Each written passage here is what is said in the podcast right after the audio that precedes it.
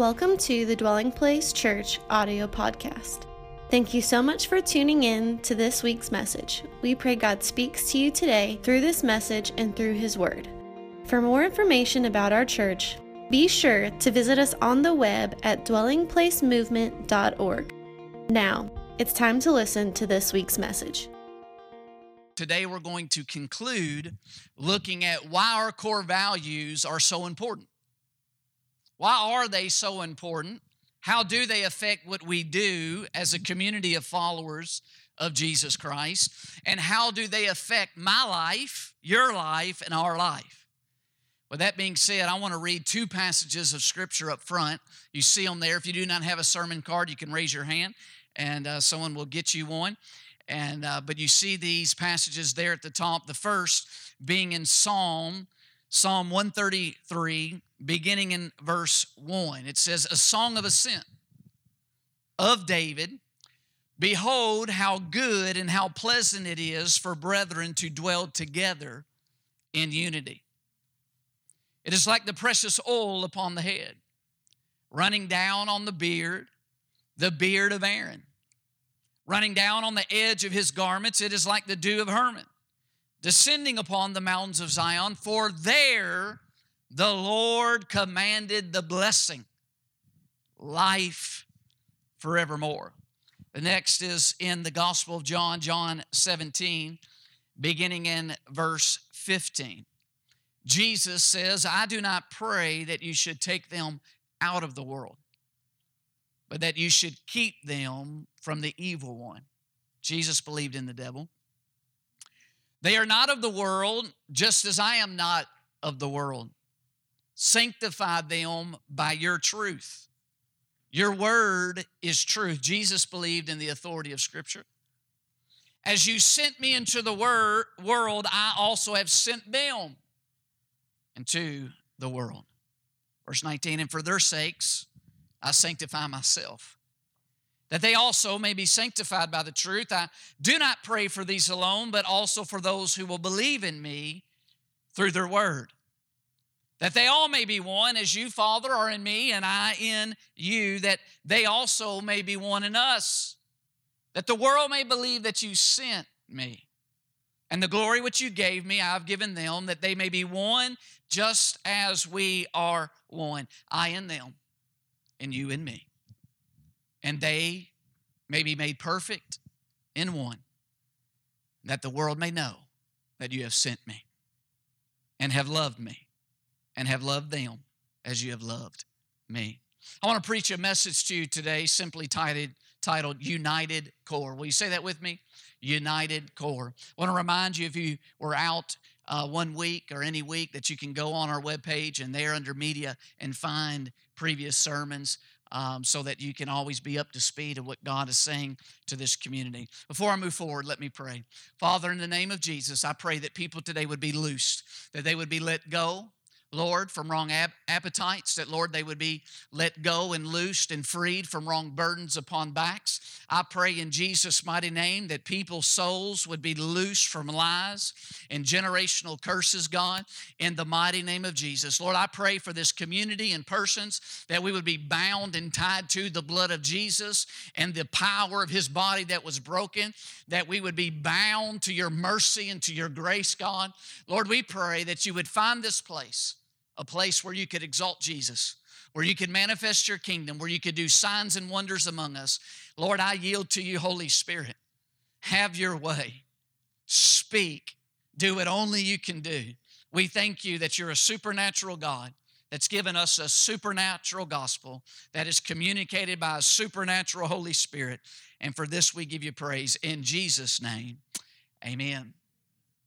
Did you notice there Psalms 133 that David likens unity as a positive and a possible experience.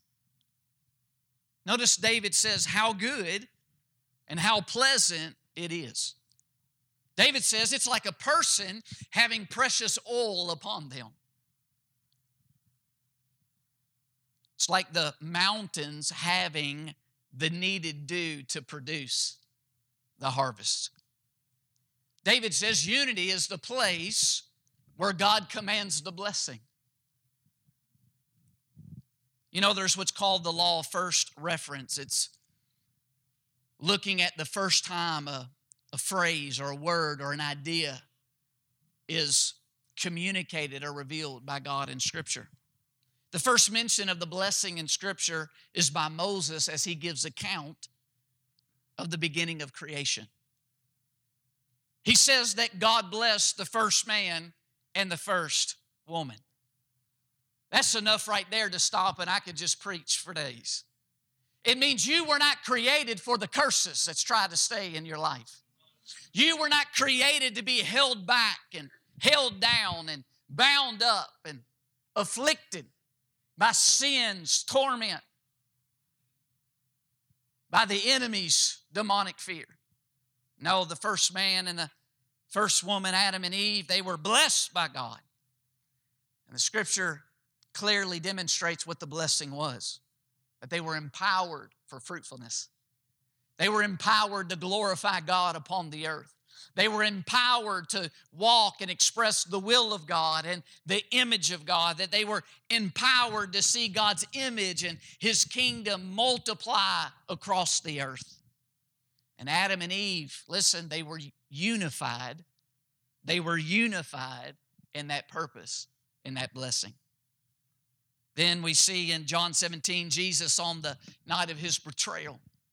He's with his apostles, the, the ones that he would send to, to represent, both in word and in deed, the message of Christ and the kingdom, the beginning of the days of the church. And they are present with him, and he prays to the Father on behalf of them and even us who believe today. Listen to me, you're not an afterthought. You're a forethought that led Jesus to the cross, that led Jesus to shed his blood, that allowed him to be crucified and hung between heaven and earth and to be buried and be raised victorious three days later. He prays for even us who believe today, and he prays that followers of him would be one. That we would be united and unified in being kept from the evil one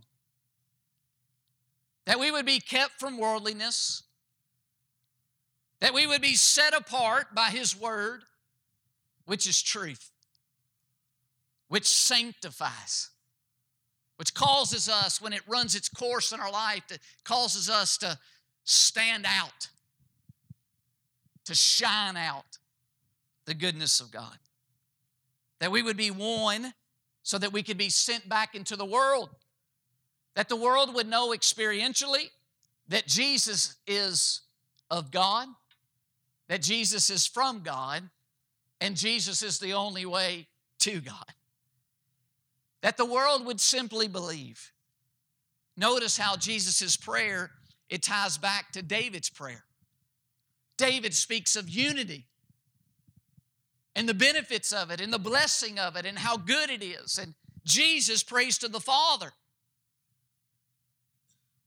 for his people to be one, that we would be sanctified, we would be set apart of one mind, of one purpose, seeking after God's original intent for us, to experience the blessing and the empowerment for his will, for his glory, for fruitfulness, that we would be able to be sent back into the world to see the people around us, our neighbors and our family members and our loved ones and our co-workers believe that Jesus is the king and that the kingdom is here.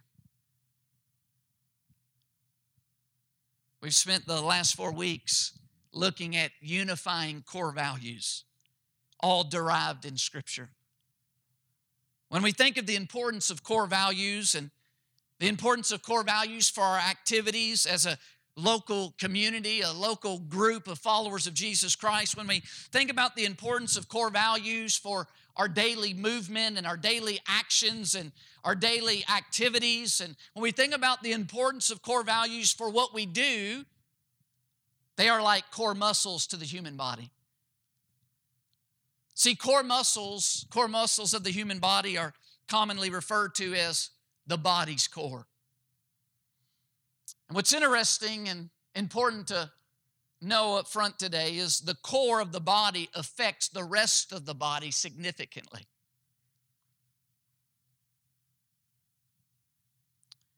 In fact, one fitness guru, you could say, or fitness fanatic, says the core is incorporated in almost every movement of the human body. Jesus and his apostles inform us that as followers of Christ, we make up the body of Christ, that we are individually members of the one body of Christ. And likewise, just as the core muscles are incorporated in almost every movement of the human body, core values affect and are incorporated in almost every movement of the body of Christ and almost every movement of us as a local community of followers of Christ called Dwelling Place Church. When you begin to learn about core muscles, you find, or maybe I, you're like me, because I find it very interesting, that the major core muscles reside in the area of the belly and the area of the mid and lower back. Now, the majority of core muscles, they, they dwell in the belly and in the back. Bellies and back. That's what I heard all week. I hear it like a like a rocket on the inside of me. Bellies and backs. Bellies and backs. I have this question for us here today at Dwelling Place Movement in DP Woodstock. What if the multiplication of believers, leaders, and churches really comes down to bellies and backs? What if us seeing the fulfillment of what God's mission is for this community of followers of His Son, His exalted Son, Jesus Christ. What if the fulfillment of the mission ultimately boils down to bellies and backs? See, bellies represent appetites. It's our belly that many of us have already set on a timer that we will seek to serve and feel after this gathering, and some of you are more well planned than others who hang out in the lobby and for about 15 and 20 minutes seek to find out where they're going to go to eat. You already have it planned. You have it mapped out, map quested. You know your direct route, you know the backup route. Some of you, you got it scheduled the next six months where you're going. I mean, you're planned out. I'm going to I'm gonna have you come and anoint and pray for me the end of this service. But bellies represent appetites. It's our belly that we seek to feel when hunger pains persist. What do backs represent? Backs represent our aptitude. Now, for those that are not great in the English language like myself, let me help us out. And aptitude is the ability or capacity for something. It is our backs that can carry loads and weights and also affects our walk. Another way of saying this is that our core values that you see discipleship and worship and fellowship and stewardship our core values are to affect our appetites and our aptitude. They're to affect our desires, they're to affect our ability to carry and move forward in God's purpose. Let me talk to you about appetite and aptitude. When we first look at appetite, listen, we all have appetites. No, I'm not just meaning physical appetites where some of you, we're still waiting on you to repent, so you love guacamole and avocados and get with the rest of us who's on the guac train.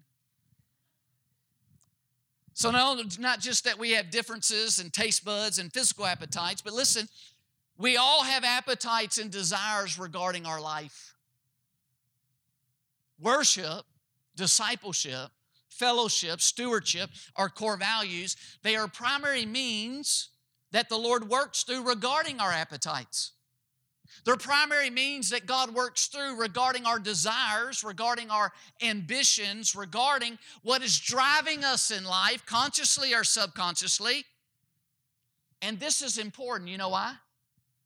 It's not just important to me, It should be important to every one of us. This is important to you. You know why? Because Scripture speaks of people who harm themselves because of wrong appetites. Because of wrong appetites. When you think about an appetite, an appetite dictates your energy, it dictates your resource, it dictates what you're planning, it dictates what you're going to do, it dictates so much of life, appetites do. And that's why our core values greatly affect our going, because our core values greatly affect us and our ability to go because core values affect our appetites, and appetites affect where we're going in life. Where we're going in life. Remember what Jesus said? That ultimately, we're to be going back into the world as sent people, manifesting and living the culture of the king and his kingdom, that they may believe that Jesus is not a way, he is the way. He is not just a truth, He is the truth. He is the life. That fulfillment is only found truly in Him. That contentment is found only truly in Him. Because listen, our going is affected by our appetites and desires. What's interesting to note is that even without dealing with the other realities, such as the devil, such as the kingdom of darkness, such as circumstances, such as other people's will that we can't control, that we're still in danger of being harmed by ourselves through our own appetites. Like I remember in my immaturity when I came back to the Lord of how much I wanted to put blame on the devil. When the reality is it was my own appetites bringing harm to myself. That so often in my immaturity, I wanted to blame others if they would just do such and such, if they would just not treat me that way, if they would just help me. But the issue was my own appetites. We know that's the tendency of sin and in our life and its effect on our life because the first man, the first woman, you see in the story of their failure, what do you begin to see? You begin to see blame. Now, I want to ask you this question. It's a challenging question, it's a reflective question. What if God has sovereignly determined, sovereignly designed creation, sovereignly de- designed and determined the way He set things up to give you your heart's desire?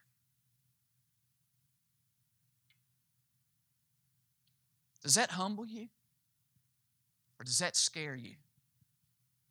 Or does that do both to you? Because in Romans 1, People wanted lies and they wanted their lust. So God eventually gave them up to their vile passions and their selfish desires. What if really everyone is spiritually hungry in the world? But some hunger for self fulfillment, and therefore they fill themselves with the fruit of selfish desires.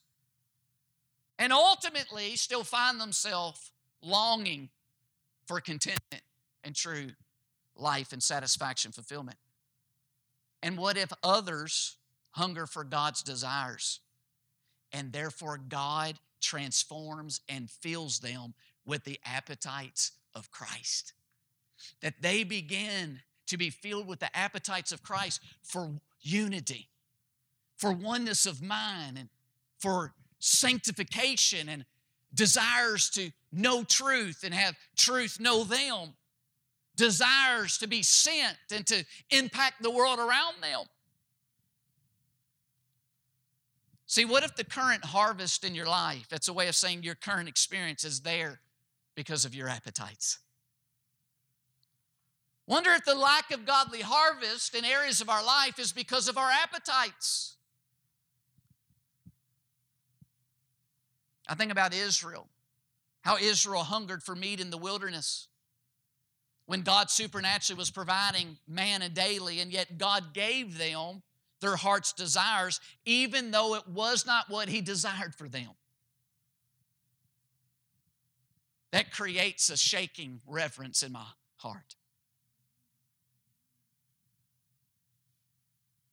Numbers 11 and 33, the text describing that story says, But while the meat was still between their teeth before it was chewed, the wrath of the Lord was aroused against the people, and the Lord struck the people with a very great plague. So he called the name of that place Kibroth Hattaavah, which means graves of craving, because there they buried the people who had yielded to craving. And I said to the Lord this week, God, I don't want to go to my grave with the wrong cravings. God, I don't want this church and I don't want this movement and I don't want us and I don't want you to go to our grave with wrong cravings. See, I have found that we all have wrong appetites. And I've found that we're all in this together. Therefore, there's no need to hide, there's no need to seek to cover up and suppress the reality that we all have wrong appetites, that we should come together knowing we have wrong appetites. But that's why we're hungering for God to come and to meet us in Jesus to change our appetites and give us His. That we come together as a gathering, not embarrassed and in shame, but with a hunger of desperation, saying, God, meet me in this aisle, meet me in this altar, meet me in my praise. That God, I understand that you design things where you'll give me the desires of my heart. Oh, let it not be my selfish desires, but may you give me your desires and they become my desires. And I found an amazing thing, despite what I've said so, thus far. That those who progress in God, that those who progress in following Jesus, they understand that God offers them an exchange. And those that progress and grow, they take him up on the offer of his grace. They take him up on this offer of grace to let him rid them and uproot from them wrong cravings and exchange them for the desires of Jesus for them, what he wants to do through them. Wow. Could you imagine us as a community that we come in here knowing that an exchange can happen? That we come in here not already sort of predisposed that yes, it's going to be decent worship and yeah, maybe we're going to learn something in the sermon, but we come in here with an expectation that an exchange is going to happen, that we don't have to hide from these wrong cravings. God knows we have them, and that's why He sent Jesus, and we don't have to hide from each other because we already know that we all have them, but we come with an expectation and a hunger and worship to encounter Jesus who offers an exchange our selfish earthly desires for His desires to impact the world around us. Wow. Could you imagine dwelling place Woodstock? Could you imagine the tangible expectation and excitement and hunger and praise when we gather together?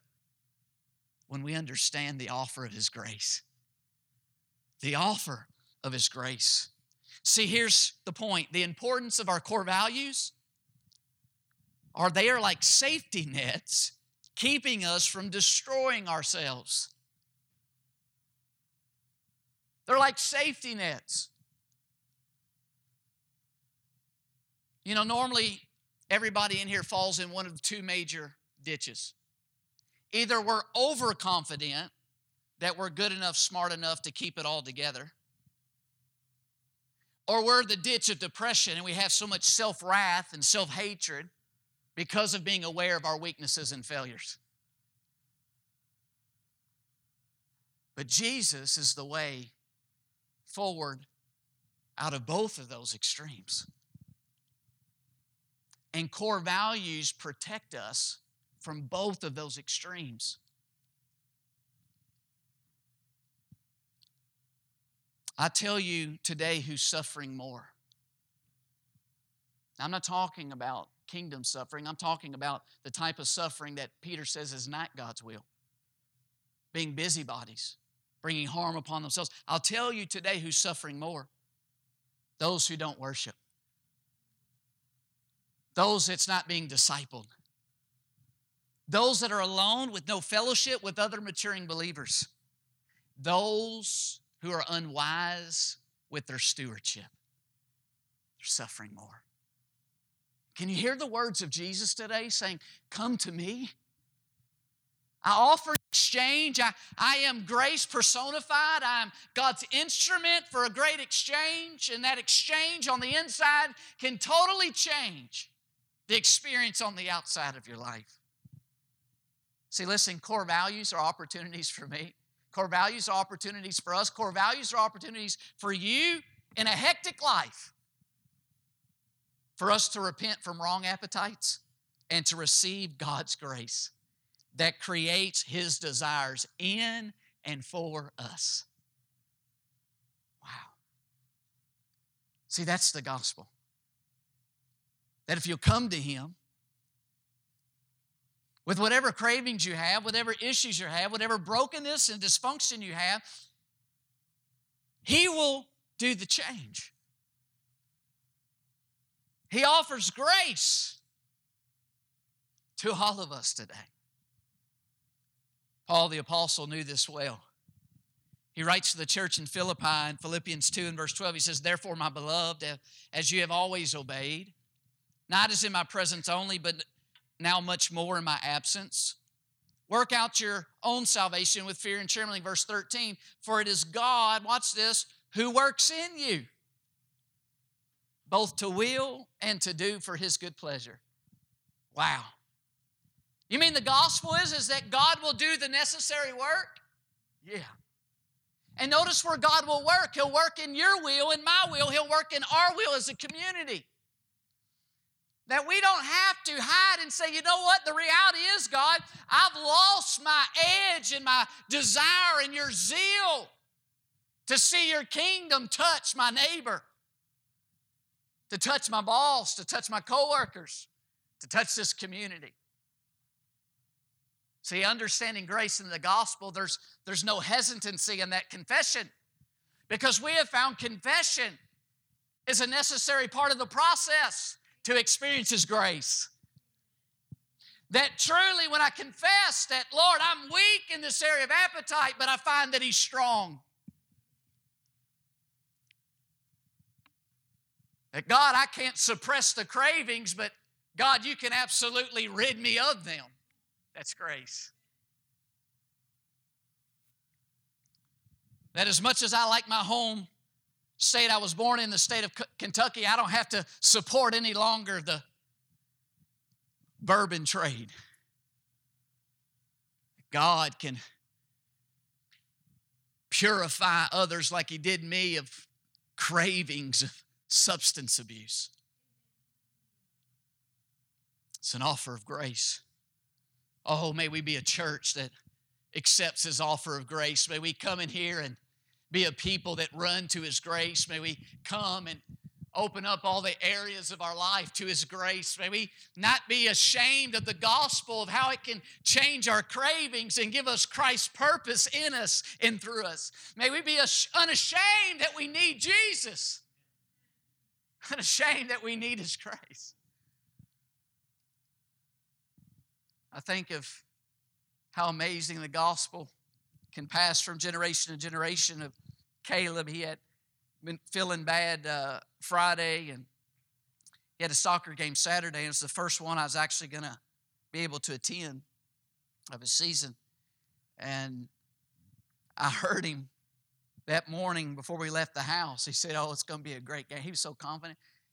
He's more confident than he performed, which is fine. It's a great place to start. But he said, I'm going to get a hat trick today. And you know why? He said, because when I'm weak, he is strong. Boy, you want to talk about grace. That's how the gospel brings an understanding. God, when I have evil cravings, God, you have a cross that can cut it out and give me Jesus' desires. Oh, I imagine how great his desires are for you today. I imagine today how great His desires are for your marriage and your family and for this church and for this community and for this movement. And it's my prayer and hope that we would be united in the core values because they make a difference in our going, they make a difference in our appetite. Bellies, our appetites, what are yours today? Do you have an appetite to be sanctified by God's truth? The interesting thing about truth is is that it affects our sanctification. That means areas we're not sanctified, means we don't actually know what we think we know, or we don't know what we need to know, meaning we need an outside source to speak truth to an area that needs to be set apart to God's grace and power. Meaning, do you have a desire to be taught today? Do you have a desire to learn today? Do you have a desire understanding that none of us know at all and all of us need His grace? Do you have a desire to be sent back into the world? sent back into your family, that they can see the amazing grace of God, that they who once knew who you were now see a different image through your life, a different fruit, a different spirit through your life. Do you desire that? Do you hunger that? Because it's taken me a while to really personally understand the seasons I've been in, a long season. And I think it's finally hit this slow learner. That when I first came back to the cross in Jesus, my life was such a wreck. I had so many issues that the thought of thinking about other people's issues was laughable. That for years and years I had to get in the secret place because if I didn't get in the secret place, I couldn't even perform normally. Couldn't make it through the day. I needed the Lord to do something in me. And my hunger was God, if you don't help me hold it together, I cannot hold it together. But what happens when you see the promises of God, where the tears you sowed in the past become a harvest of His power in the present? What do you do when you're no longer needing to be so self focused in issues because the, you've learned to humble yourself and experience the exchange? What do you do? You feel lost. You feel not as hungry. You feel a little more apathetic. What do you do? And it finally, I think, is coming to me. You have the same hunger, but now it's not for you. It's now you hunger to see families restored. You hunger to see communities come to know the risen power of Jesus. You hunger for other people to experience the great exchange. You have the same tears the same hunger, but it's for others to experience the goodness of God. Here's my point God's brought some of you so far, and He's made you great in the sense of understanding His grace. But He wants that same hunger that brought you to this place of grace where now you hunger to see others made great in His grace to see others be made great in His grace. That we as a community don't just have, like here and there, a couple people made great in His grace, but we as a community wholly are great in His grace. Wow. Could you imagine a church where everybody's on board, united in the core to be made great in His grace? Not great in the eyes of our presidents and leaders and, and worldly people and things like that, but I'm talking about great in the eyes of our Father where others speak against us, our Father says, Hey, son, daughter, I'm well pleased. Well pleased. Do we desire to see multiplication of believers and leaders in churches? Listen, God will give us the desires of our heart. And if those desires are wrong, He offers an exchange. And even if we don't know what desires should be there, He can give us His desires. It's one thing to desire it. Notice the Philippians 2, it says, For God works in you both to will, but He don't just leave us with having desires and the inability to perform it. Notice God will work in the will and then the ability to do it. Because God gives us the desires of our heart. This speaks to aptitude.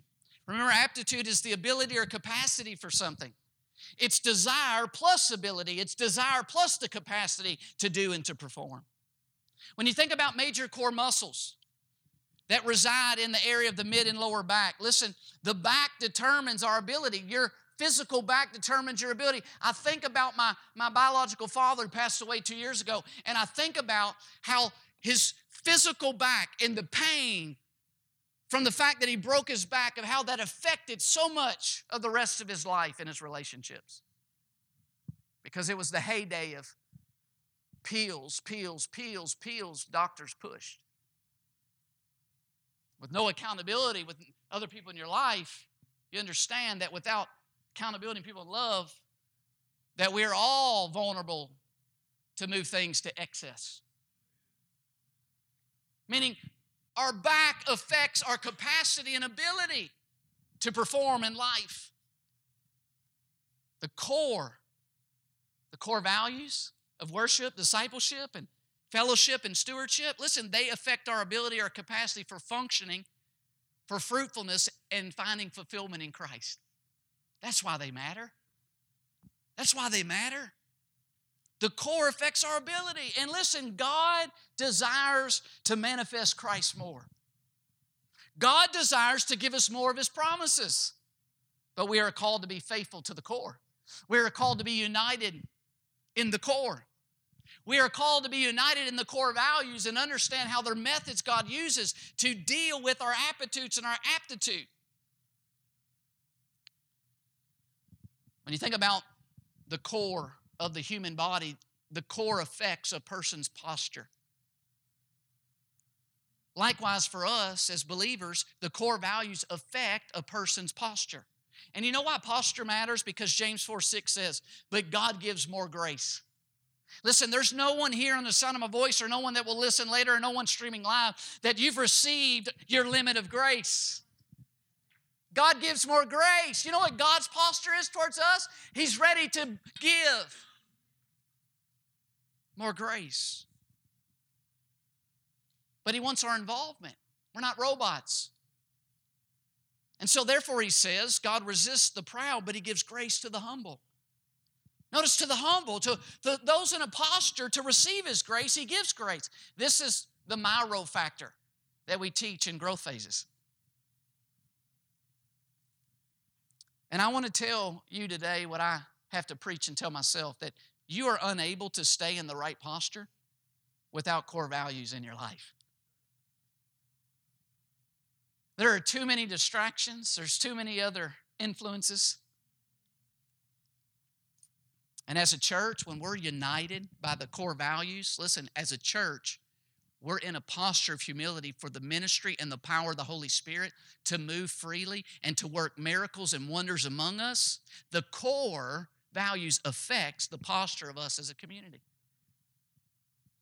Remember what David said in Psalms 133 1? Behold, how good and pleasant it is for brethren to dwell together in unity. Why? It's like the precious oil upon the head. The oil Jesus in Scripture talks about the oil representing the blessing, the ministry of the Holy Spirit, God empowering us to do what we on our own could not do. There's oil for you today. There's more grace for you today. There's more of the ministry of the Holy Spirit for you. There's a blessing for you today, but we got to be unified in our desire for Him and His will for us. Next, the core, when you think about the core muscles, the core brings alignment to the body. And our core values brings alignment as a community. And what's interesting about alignment is alignment determines the ability to resist specific forces. When the body is out of line, the body cannot resist certain forces. They're vulnerable. And likewise for us as a church, when when we're not submitted to God, we're more vulnerable. But when we're submitted to God, when our bellies and our appetites are submitted to God, then we resist. That means we have the aptitude, the capacity to resist the devil. And guess what will happen? He'll flee. Come on. I said he'll flee. Hallelujah. That's why Paul tells the Philippians in Philippians 1:27, only let your conduct be worthy of the gospel of Christ, so that whether I come and see you or absent, I may hear of your affairs. Here it is, that you stand fast. You know what that speaks to? Our backs. That we would stand fast, have an aptitude to stand fast in one spirit. That's our bellies. Do we desire unity and the mission and vision of what God's called us? With one mind, it's our bellies, our aptitude our, uh, our appetites, striving together. There's our backs. So notice here you see desires and our capacity. You see bellies and our backs for the faith of the gospel. and not in any way terrified by your adversary. Listen, that's the ability to resist, which is to them a proof of perdition, but to you a salvation, and that from God. Listen, without alignment and everyone doing what seems good in their own sight, we are too vulnerable to certain attacks and plans of the enemy. But with alignment, we are, are like how Israel operated in unity and alignment as one man when they dealt with the sin of the Benjamites in Judas, uh, Judges 20. It said they gathered together by the hundreds of thousands, but they gathered together as one man. Wow. Could you imagine what God could do with us in this community? That when we gather together, we're united in the core values, we're united in what God's called us to be. Hallelujah. Wow. A united pursuit to be sent into the world that the world may believe. See, this is no longer just about me to believe, I already believe. So the rest of my life is not about me believing, I'm already a believer. The rest of my life is that I would be sanctified and set apart to be sent back to the world that the world may believe. The world may believe. So the core affects our posture, it affects our alignment. Next, the core is a stabilizer for movement. For movement. The core stabilizes us so that as we get it ready to move, we're able to do those movements without bringing further harm to us. So, functional movements in the physical body are highly dependent on the core. And a lack of core muscular development can result in a predisposition to injury. Listen, we're going to see by God's grace believers, leaders and churches multiplied. But God wants us to do that movement in a way that we're stabilized through the core values. He don't want us to do what he's called us to do to our own injury. So that's why some of you are in seasons where it's not that God's opened so many doors with your neighbors and affecting us outwardly, because He's trying to get you to accept the core values so you become stable, so that when He begins to initiate your involvement in the movement of His kingdom, it doesn't lead to you being injured. Being injured. So, this is why it's important to first achieve core stability to protect the spine and surrounding musculature from injury. The spine is tied to the nervous system. What it means is, is God wants you and I to become stabilized in His mental and emotional health. So that as we stretch out, as we follow Him back into the world, as we follow Him in the movement of His kingdom, it's flowing out of being stabilized emotionally and mentally as sanctified, surrendered to his lordship and his grace. This is why Paul in Galatians 6 5 says, For each one shall bear his own load. What that means is, is to seek expansion, to seek extending the kingdom to others, to seek bearing other people's burdens without the core stabilizing us for such movement, we are inevitable to fall into traps. And one of the traps is that the end always justifies the means. And I want to tell you that that's not the Father's heart for you. That the end of how He wants to be glorified in your life, He don't want to bring about that end in a way that harms your personal relationship with Him and your emotional and mental health. He wants your extension for His glory to flow out of the health that you've received because you've exchanged the wrong cravings for His grace and the work of Christ. The work of Christ. I think about how the only time I, probably the only time, but the only time in this area, I had a hernia. And I think about how I played sports my whole life. I was a college athlete, and yet the time I got a hernia was the time that I was no longer doing no physical activity. As my core began to weaken, I became vulnerable. Despite previous seasons of strengthening in it. And this is why we worship. This is why we get discipled. This is why we fellowship. This is why we have stewardship to keep our core strong core strong.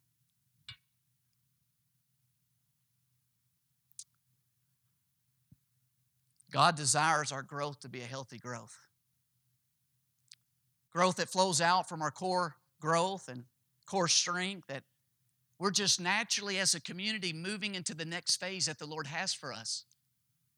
The next phase that He has for us to influence the community around us. Next, you find out when you study about the core and its effects with the body is that the core transfers force from one extremity to the other or to another.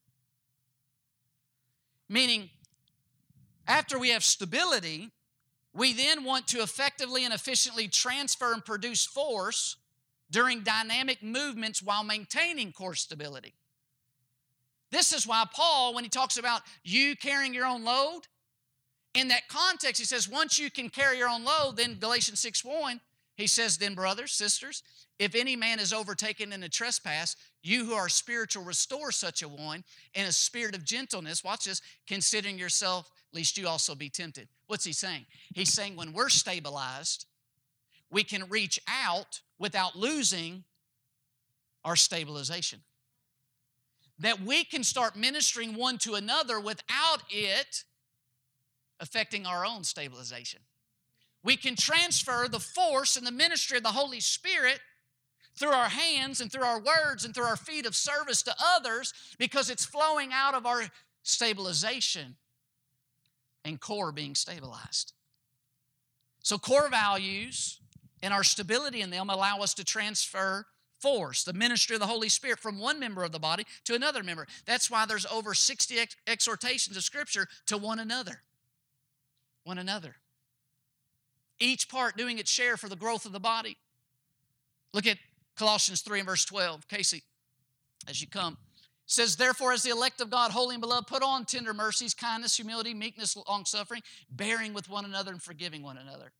If anyone has to complain against another, even as Christ forgave you, so you also must do. But above all these things, put on love, which is the bond of perfection. Let the peace of God, rule in your hearts. You were called in one body. Be thankful. Let the word of Christ dwell in you richly in all wisdom, teaching, watch this, and diminishing one another. Notice the one anothering flows on you and I, what? First being stabilized in the new person we have become in Christ. The new character that you've exchanged the old cravings for the new character of Christ. Meekness and tender mercy and humility and compassion and long suffering and forgiveness and meekness kindness, love. The core affects a person's posture. The core brings alignment. The core is a stabilizer for movement. The core transfers force from one extremity to another. And the core initiates movement. Do you know research has shown that athletes with higher core stability have a lower risk of injury? You know, Paul teaches that believers are like athletes competing. No, no, no, we're not competing against each other, but we are competing against our flesh, our earthly passions. We are competing against this world, the lust of the eyes, the lust of the flesh, the pride of life that is running a course away from the Creator. We are in competition to the devil and temptations. And what it's saying is, is that the core and core values that we would be united in them is important because impartation and multiplication of his kingdom is to flow out of a strong core. That you and I, and as a community, we would be strong in discipleship and worship and fellowship and stewardship.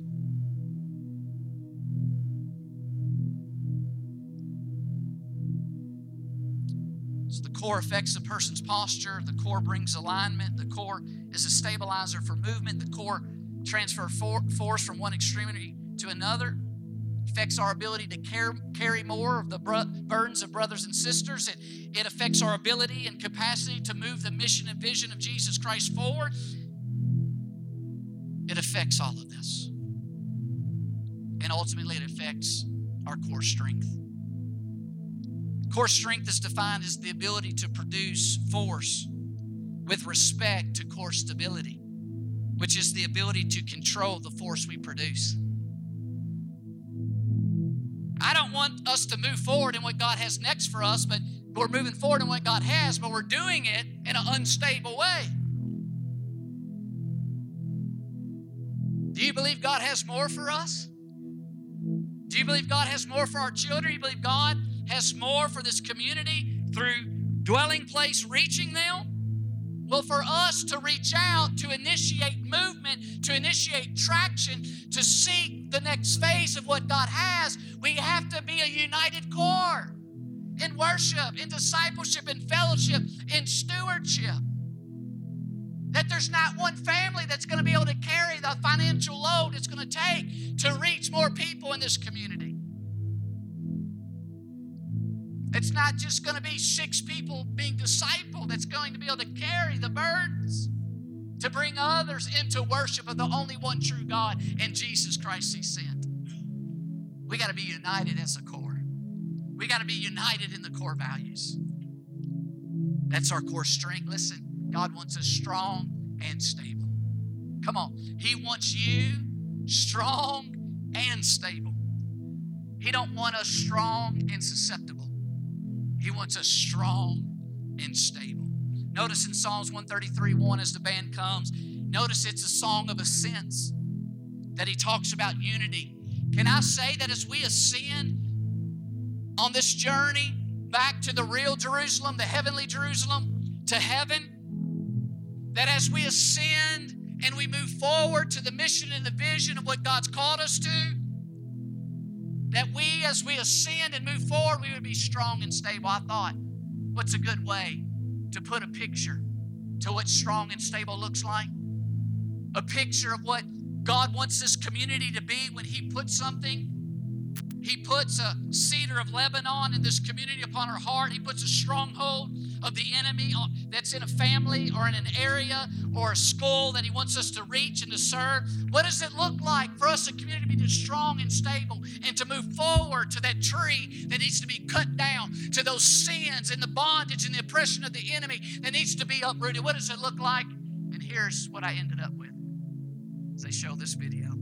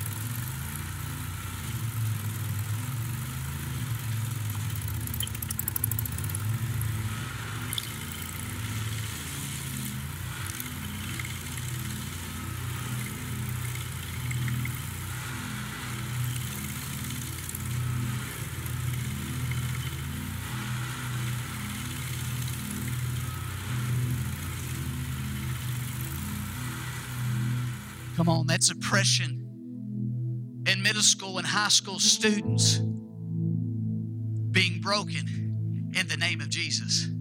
Come on, that's generational curses upon families in this community being broken in Jesus' name. That's crooked places of character and depression and self wrath being lifted up in the name of Jesus. That's things outside of God's will bowing to the name of Jesus and His kingdom. But notice not one part, one part alone can accomplish that. And without all the parts being aligned, that machine can't accomplish that. Oh, but when the parts are interrelated and each doing its share and honoring the other parts and aligned with what God has targeted, Oh, by the power of God, we can grind right through the stumps of the enemy in people's lives and in this community. We can see the kingdom come. We can see the joy of God hit homes that's never experienced. That there's another kingdom, that all they've known is the kingdom of Satan, that the only God they've known is the God of Satan and his fear and his torment and his pressure. We, united as a core, can move forward strong and stable.